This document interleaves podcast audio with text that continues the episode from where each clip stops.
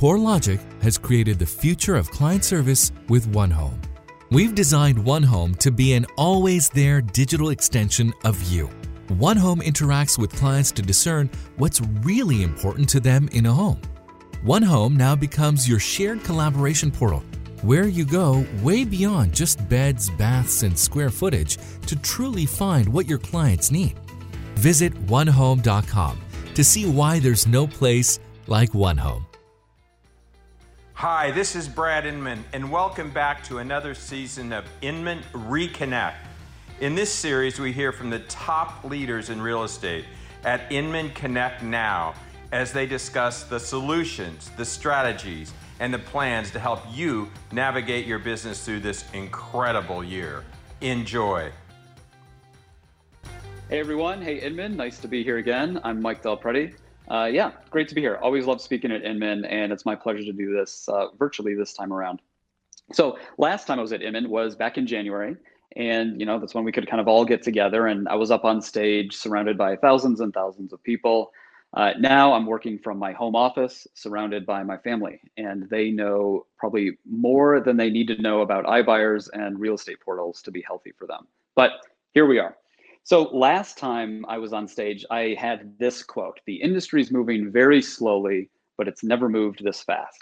And again, this was back in January before all of this happened. And you can see like this quote has never been more true than it is now. Um, things are moving super fast in the industry. Um, I've uh, over the past couple months, I've been tracking data and looking at what's going on and i think there's there's there's a lot of activity right? There's a lot of activity. A lot of stuff is changing not only in the disruptors the fast movers but just the real estate market in general and not just nationally but also internationally. So the the biggest thing kind of occupying my time and what i was spending a lot of time on here is looking at what's going on. Like what effects is the pandemic having has had is having and will have on the real estate market all over the world and there's this interesting dip you know? So I, I did a webinar a little while back and i held up this homemade graph and and that really illustrates it right? There's there's a dip in new listing volumes uh, and, and real estate transactions from the pandemic. There's a drop you know we're at the bottom and that can be quite significant. And then there's a recovery. So that that theme is kind of what i what i'm focusing on now and and what i want to share some data on that i've been looking at and, and want to tell everybody here so what I when I think about this right now, the most important way that I think about it is supply and demand. If I think about what's going on in the market, what's happened, what's going on right now, and what's going to happen, it's all about supply and demand. And the way that I think about that now is new listings and pending sales. New listings is supply, pending sales is demand, because those are changing over time. I think those are those are both high intent lead indicators of activity in in the U.S. real estate market and internationally as well. Um, the fact they're high intent is really important. Um, you can look at website traffic or leads, but those are low intent. Those are real top of the funnel. Uh, think about it another way. We've all been stuck in our houses for 10 weeks. We're tired of where we are. We're sick and tired of our house. We're moving somewhere else. Like everybody's stir crazy. Like, yeah, you're going to go online. You're going to start looking around. So I, I don't know that that's the best lead indicator for serious home purchasers. So that's why I'm focused on new listings, pending sales. So to start out, um, we'll start out big internationally. New listings. Uh, you can see here new listing volumes kind of year over year, 2020 compared to 2019 um, across a number of countries. They all took a big hit, you know, around mid March when the pandemic was declared, uh, took a big hit. Some countries like the UK and Italy were affected the most. So new listing volumes in those markets plummeted by 70 to 90%. Uh, other countries that had, they adopted more of a um, intelligent lockdown like Sweden and the Netherlands, uh, Germany, they, they really didn't see an impact at all. Um, new listing volumes have been pretty pretty steady. Uh, they're they're up in the Netherlands. They're they're just starting to go down now in Sweden. Uh, but we see the U.S. is kind of right in the middle there. You know, new listing volumes down about forty percent or so. Uh, but most of the uh, they're recovering. Right, there's an uptick there.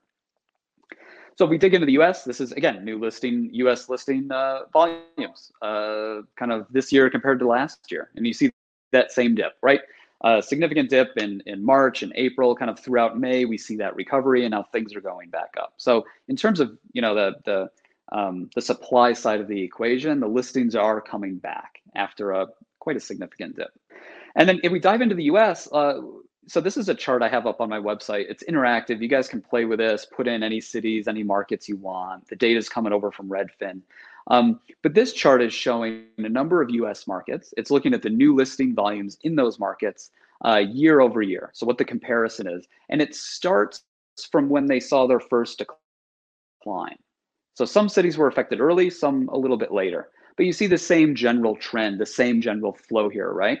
Um, a drop in those new listings over time, various um, various recoveries in the different markets, and now some of them like uh, some markets like San Fran and Denver are kind of popping above where they were last year. There's this surge of new listings. You see Philadelphia recovering very strong. You see some of the Texas markets like Austin and Houston never really going too low, um, but but recovering nicely. Uh, and, and you see Los Angeles kind of finally after you know 50, 60, 70 days of a drop, um, getting back up to parity from last year. So that's what's happening in the U.S. Um, if we look at a couple specific markets, we'll start with King County in Washington. One of my favorites to look at. Um, that's the greater Seattle area. That's where the pandemic first hit the US.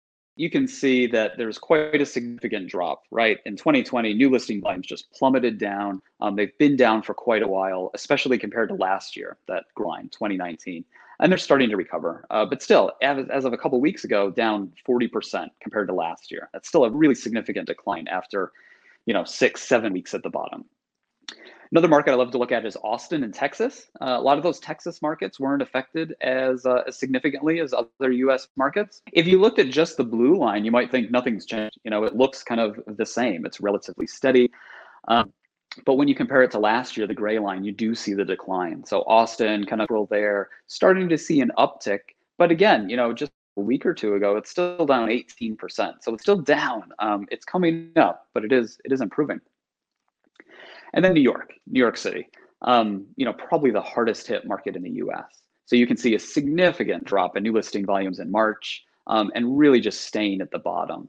Uh, those those listing volumes down 76% um, the last that last week I have, but at worst, kind of down 80 to 90%. So it's such a huge drop. Like New York City's been absolutely hammered in a lot of ways. And if you look at new list, it's probably one of the worst, the hardest hit in the US. I was um, I was looking around the other day and I saw this quote from a, a real estate brokerage, you know, New York's the biggest market, saying real estate's bouncing back strong right now and we're thriving in this environment. Um, it stood out to me and I included it here because I don't know that I would use the word bouncing back strong and thriving. If this is thriving or if this is bouncing back strong, I'd, I'd hate to know what you know challenging or a disaster looks like. So let's not let's not get ahead of our skis. Like this is um, as opposed to kind of what you hear in the media. So the next part of the equation to look at is demand, right? If we're looking at supply and demand, now we're going to look at demand. And I think the best proxy for for buyer demand is pending sales. Uh, it's not people looking at a website. It's not people filling out a form. Those are all low intent. I want high intent buyer demand, and that's people going out, looking at houses, making an offer, and having that offer accepted. I think that's the best we have, and that's what I'm looking at. So again, a couple more graphs I've um, I've thrown up on my website. You can look at this for any market, but this shows pending sales in 2020. So from the 1st of January up till nearly the end of May uh, for a bunch of markets. And you can see kind of what you'd expect, right? This big dip in March and April, and then starting to recover. I'd like to call your attention to a couple different markets here that I'll that I'll pull out. Uh, the first are the ones that are recovering strongly. So Houston, Chicago, Tampa, those all stand out to me, right? They've all reached pending sale levels higher than before the um, pre-pandemic, right? They've all recovered well You can look at a couple other markets like LA, Philadelphia, and San Francisco. They're all recovering, but they're you know they're not at pre-pandemic levels. They're they're still still subdued. They're still low. So sales are improving. You know, in, in many markets they're improving, uh, but they they haven't recovered, right? And some markets are recovering much faster and, and much quicker than others. Now that's just looking at pending sales over time. Um, what we also need to do is look at it year over year because we do have the spring uptick in housing activity. So just looking at it on a week to week basis doesn't provide a complete picture of the market and what's happening. So if you're out there, you're looking for data, there's tons of data, there's too much data. Um, look for as many data points as you can. Look for what's happening on a, on a weekly basis, but also compare it to last year, because that's going to give you a really important perspective. So that's what this next chart does. Right? This is showing pending sales compared to last year. And you see, again, what you'd expect this big, big, big drop in March, some markets recovering, some markets not recovering. Again, calling out a, a couple highlights here. You can see Austin and Tampa recovered very strong. So not only are they up on a weekly basis, but compared to last year, they're at a higher level than they were. Uh, they're at a higher level today than they were last year, up 10 to 20 percent. Other markets like San Fran and Philly, they're recovering, absolutely recovering and, and doing well there, but they're still down year on year. They're still down compared to where they should be or where they were last. So I think this is super interesting. Now, supply and demand. Let's pull it all together. You know, why is this important? So let's let's look at both of this.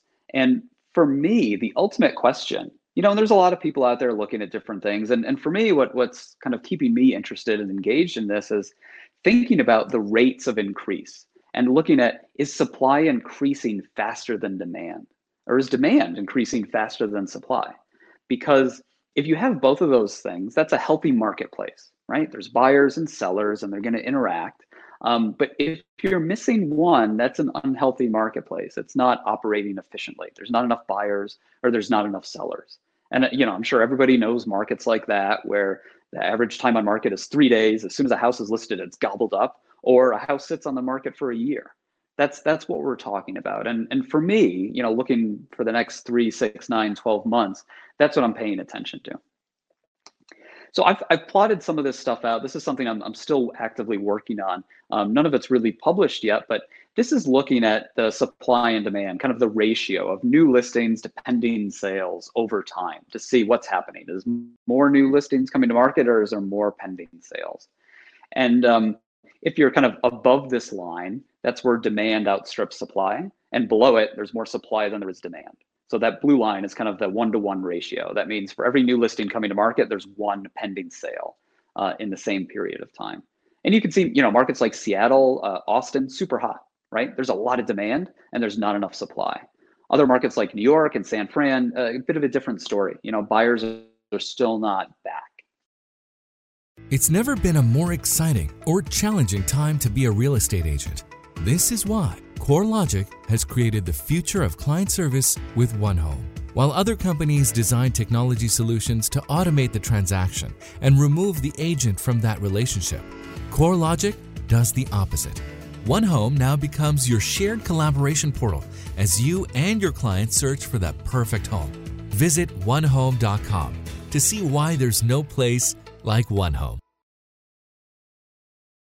And again, if you if you kind of plot this out, um, as, as, I've done, you can see some markets where supply is rising faster than demand, and other markets where demand is rising faster than supply. This is benchmarked against some numbers from last year, so I'm trying to get a complete picture here. Um, it is small. I don't really care if you can see it or not. That's not the point. The, the point here is supply and demand are changing. They're changing on a daily, weekly, monthly basis, and it's totally different on every market. So if you see national numbers, it just doesn't matter. I mean, that's national. But if you're in a particular market and you want to know what's going to happen over the next year, you got to be looking at supply and demand and kind of see what happens over time. So to, to sum up all these market stats, right? If you've been kind of dozing off and you're just paying attention now, here's the key takeaways. Um, new listings, you know, seller demand, the proxy for seller demand, they're recovering in most markets, but they're still down, you know, many markets 10 to 30% from last year. Uh, pending sales, that proxy for buyer demand, that's recovering in most markets as well, uh, but it's still down 20 to 40% from last year. And then lastly, that supply and demand growth, that, that, uh, that metric there, that's mixed. It really depends on the market. So that's a key metric to watch going forward. So in, in speaking of going forward, let's talk about the recovery and, and what this might look like. So the image that I have in my mind is a, is a river that's been dammed. All right. So if you if you have a river, you know, there's a flow of water, a steady state of flow of water, and that's kind of those are real estate transactions. if you dam it, which is what the pandemic did and the associated lockdowns, um, that flow stops. And you see that in those graphs, right? When the graphs drop to the bottom, that's what's happening. There's stopping. There's there's no new listings. There's no pending sales. There's no transactions. So that that dam, you know, builds up all that water for one to two months. And now what's happened is the dam has been released um, in many mar- in every U.S. market, the dam's been released, and there's just this flood of all that backed up water, all that pent up demand. So when you look at the increase in new listings or pending sales, that's a big impact. We're not just kind of getting back to normal. Um, we're dealing with the pent up demand uh, that's been uh, kind of sitting there behind the dam for the past two months. And I can illustrate that with some numbers here. Uh, so first, this is, uh, again, looking at some of my charts, this is looking at new listing volumes um, in Pennsylvania and Michigan. And you can see, you know, uh, Detroit, Grand Rapids, Philadelphia, Pittsburgh, they were all down 70 to 80% for weeks and weeks at a time. Uh, but once those restrictions were lifted in Michigan, you see what happened to Detroit and Grand Rapids. Just shot up. That's the surge of all that pent up demand. All these folks that wanted to list their homes but couldn't are now able to get to the market. So there's this huge surge. Uh, at the time this graph was made, Philly and Pittsburgh, um, real estate was still non-essential in Pennsylvania, so they're still at the bottom. Uh, but the same thing, you can see it in the updated numbers. They they jolt right to the top. If we go international, we look at the UK. Um, so the light blue line here is new listings, new inventory. Uh, you can see once the UK shut down the housing market, that new listings are down 80 to 90%, huge decline. But uh, once the government reopened the market, you see exactly what happens there. Same thing. There's this shot up, right? Because the dam, it's just been holding all that pent up demand, and now it can finally get to market. Um, and they're they're going up, you know, quite quickly. And then lastly, if we go back to one of my earlier charts looking at new listing volumes internationally, you see Italy here in the light gray line. Um, Italy was in lockdown for eight or nine weeks. New listing volumes plummeted by 70, 80% in the span of one week, when restrictions were lifted, they surged right back up to normal levels just in one week. So it, it shows like that, that pent up demand in these markets that are locked down hard, whether it's Italy, the UK, uh, Michigan, or Pennsylvania, there's a big surge of new activity. Um, but that surge is just that it's a surge, right? And if you think of a river being dammed up, that surge of water is temporary, right? That is not the new level there. So that's right now the dam has been lifted and there's a surge. That's where we are in the U.S. Uh, we don't know what the next month is going to um, give us, but I, I, think it'd be reasonable to expect we're not going to maintain those levels, and there might be getting back to those new normal levels. So it's going to be super interesting to track that going forward, see what the numbers and the metrics look like over time. Now I want to talk about iBuyers. Every time I'm up on stage, I talk about iBuyers. So I think it's worth talking about what this, um, what the pandemic kind of uh, is impacting the iBuyer marketplace and what's happening with these companies. So I think 2020 is going to be driven by a couple, three key themes for the iBuyer industry. First is surviving the pandemic. Um, this is a, you know, uh, the pandemic has, has kind of threatened a lot of business models around the world, in the US, in real estate, and iBuyers are no exception. Uh, the second is the path to profitability. This is something I've chatted about for the past year, so it's still true. Uh, and the last is um, this key theme of further integration with the traditional industry. So I'll talk through each one of those briefly. Um, first, in terms of surviving the pandemic, yeah, this is what happens when you can't buy and sell houses. It turns out, you know, iBuyers stopped buying. Uh, you cannot be an iBuyer without buying houses. Uh, they've all started purchasing again, and they're they're back active. The the point, the key for them is relevancy right? The world has changed. The real estate market has changed. The iBuyers need to get back to the market and prove that their model is still relevant. They need to prove that it can work, both from a health and safety standpoint, but also from a business model standpoint. So they have to get back to the market. And that's what we're seeing right now is, okay, what fees are people willing to pay in this environment? Um, how many houses can we actually buy? What's the risk we're willing to take? So that's what we're going to be tracking going forward. Second is this path to profitability. Um, so, you know, the iBuying business model is unprofitable, right? I'm not talking on a unit economic basis or in certain markets. You know, if, if you strip out all your expenses, yeah, you can be profitable. But at a high level, um, is it a profitable business model? Uh, and, you know, it hasn't been. And that's this key question can we get there? So, a couple things to note. You know, first off, uh, Zillow's flattened the curve in terms of their losses for their Zillow offers business. Um, you can see in Q1 2020, which was all pre pre-pandemic, except for the last two weeks of March, um, its net loss went down. It, it flattened the curve. Things are starting to improve. That's that's interesting. Um, and then also looking at Zillow, you can look at their um, net loss per home for their home segment, and it's continued to drop. Right as they scale up, they get the volumes. Things are getting more efficient, so they're they're losing less money. Um, so is that worth celebrating? It depends. Um, but if you want to get to efficiency and scale, like yeah, I think it is. It's it's worth note um, to to see that things are improving over time. But the path to profitability for a lot of the iBuyers has not only re- revolved around kind of the core unit economics of buying and selling, but also attaching ancillary revenue streams like mortgage and title insurance. Um, if you think about 2019, you know, just last year, it seems like 100 years ago, but um, in that year, both Zillow and Opendoor launched mortgage and title businesses. You know, so they're serious about it. They they Opendoor acquired um, OS National. You know, Zillow acquired a mortgage company and then rebranded that and launched that as Zillow Home Loans. So these aren't kind of miscellaneous things they're doing just to keep busy. Um, these are big initiatives, and we're going to have to see what happens. So that path to profitability is totally dependent on mortgage and title, which is the battleground, I think, of the next 12 to 18 to 24 months here. Everybody's going after that, not just iBuyers. Not everybody can win. There's big incumbents in that space. So what's going to happen? The third theme is the traditional industry and iBuyers kind of continuing to integrate and come together. And, and what I mean by that simply is I think over time, iBuyers will look more like traditional brokerages and the traditional industry will look more like iBuyers. And, and there's going to be this overlap of services. So you know, chances are you're going to be able to go to your local agent or broker and they will give you some sort of instant sale option, whether it's something they're doing or facilitating on behalf of an iBuyer, right? They're going to be giving you all those options. You don't have to go to um, an iBuyer or a real estate agent. You can kind of go to either one and they'll give you that whole picture. And then same with iBuyers. I see them kind of tacking back to the traditional industry and saying, call us up and we're going to help you sell your home, buy your home, whatever it is. We're going to help you. We're the one stop shop for all of that. So, lastly, there's so much change going on in the industry. It's happening so fast. I want to talk about what it takes to move from just surviving to thriving. Um, who's going to win in this market? So, I got three principles. The first is moving fast. The companies that can move the fastest are best positioned to win and, and thrive in this environment as an example, think about um, you know virtual tours, the thing everybody can't stop talking about over the past two months. So in a in a pandemic uh, and a lockdown where a week feels like a year, time is really important. So virtual tours, there's companies out there that launched virtual tour solutions in March, and there's some that launched them in May. Um, what does it mean to move fast? It means doing it in March. So the companies that launch something in March, you're moving really fast.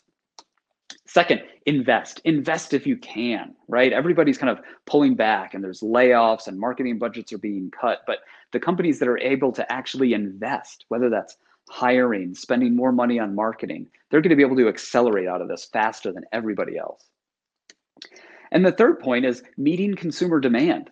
So consumer demand is changing, whether they want virtual tours um, or online notarization, wh- whatever it is, you got to meet consumer demand. Um, and the companies that do that better and faster are going to win in this space. So tying all those together, you actually get kind of a nice sentence or an equation, right? Um, you're going to thrive. Companies and, and individuals and teams will thrive if they can invest and move fast to meet consumer demand. That's the key. The industry's moving fast now. Um, we got to tie all this together.